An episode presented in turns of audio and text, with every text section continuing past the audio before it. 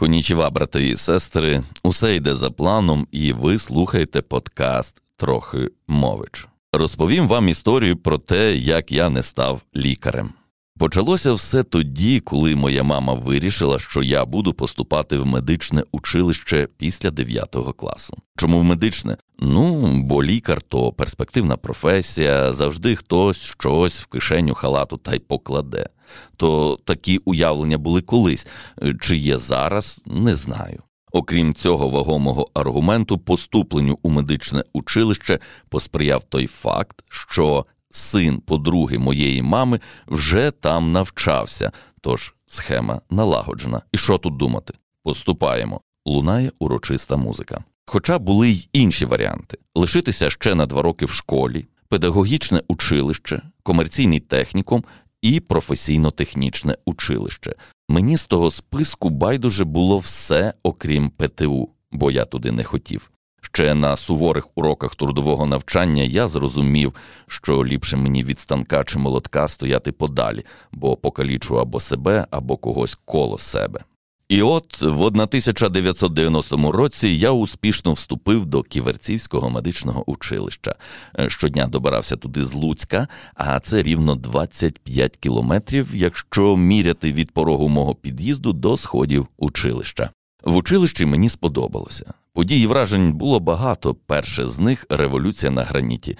Ми перший курс провчилися усього якийсь місяць, і тут ніхто на пари не йде. На вулиці Юрба, всі щось обговорюють, збирають гроші для студентів у Києві. Така надзвичайна подія. Але, чесно кажучи, я не дуже розумів, що відбувається. Наприкінці першого курсу мені вибили зуб і зламали ніс. Справедливо треба сказати, бо я такий був необґрунтовано борзий і зверхній у стосунку до інших людей та своїх однолітків, ну і довипендрювався. Після того, як отримав тягла за свою поведінку, от прям кардинально переглянув свою життєву позицію. Урок засвоїв твердо. Можна сказати, що тоді було покладено основи моєї клієнт-орієнтованості. Ну, десь так. Загалом той інцидент був дуже гучний і добре, що не вигнали з училища.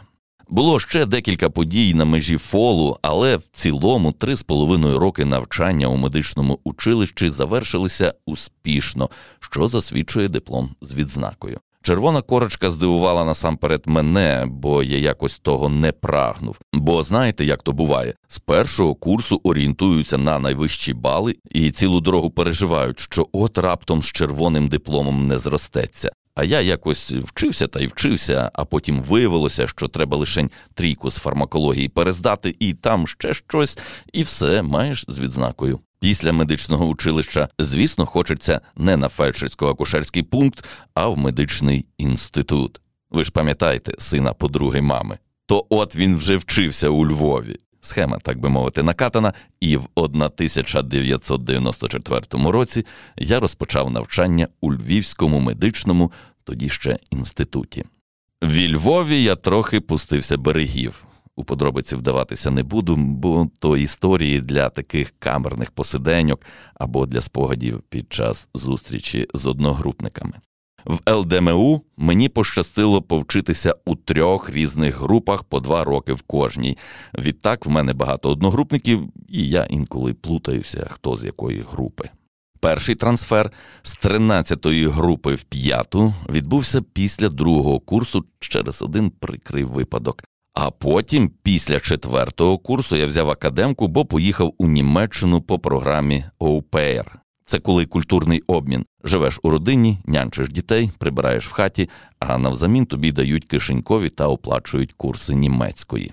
І ось тоді, коли я приїхав у Німеччину, я зрозумів, що від себе бляха не втечеш. Думав, що зі зміною обстановки зникнуть усі мої проблеми, зміниться моє життя, але ніт. Куди би я не їхав, я завжди беру себе зі собою. От банальне ніби твердження, від себе не втечеш. Скільки разів чув, читав, бачив. Проте, коли його збагнеш на своєму власному досвіді, то й інакше сприймаєш його, розумієш цінність. Гадаю, це стосується й інших крилатих і не дуже висловів, які ми любимо цитувати у своїх постах. Так що наступного разу не дратуйтеся, коли вкотре прочитаєте щось, ніби банальне на зразок, пізнай себе і пізнаєш світ.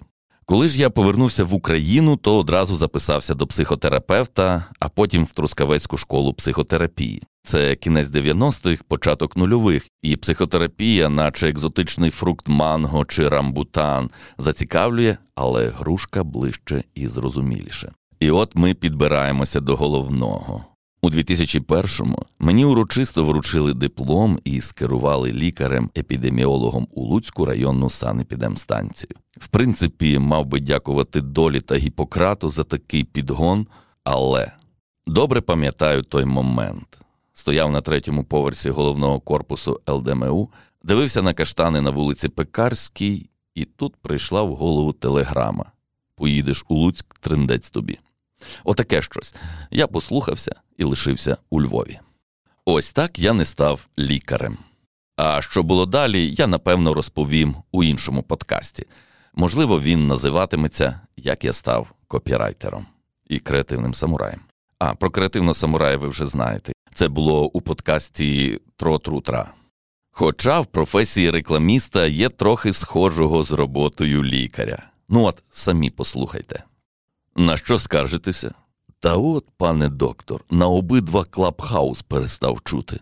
А мене добре чуєте? Добре. То значить, все в порядку. А щодо клабхаус, то були слухові галюцинації, масові. Ще якісь скарги? Знаєте, інстаграм поколює у лівому сторіс. Та по вам видно, хайлайтс такий невиразний, а Фейсбук не турбує?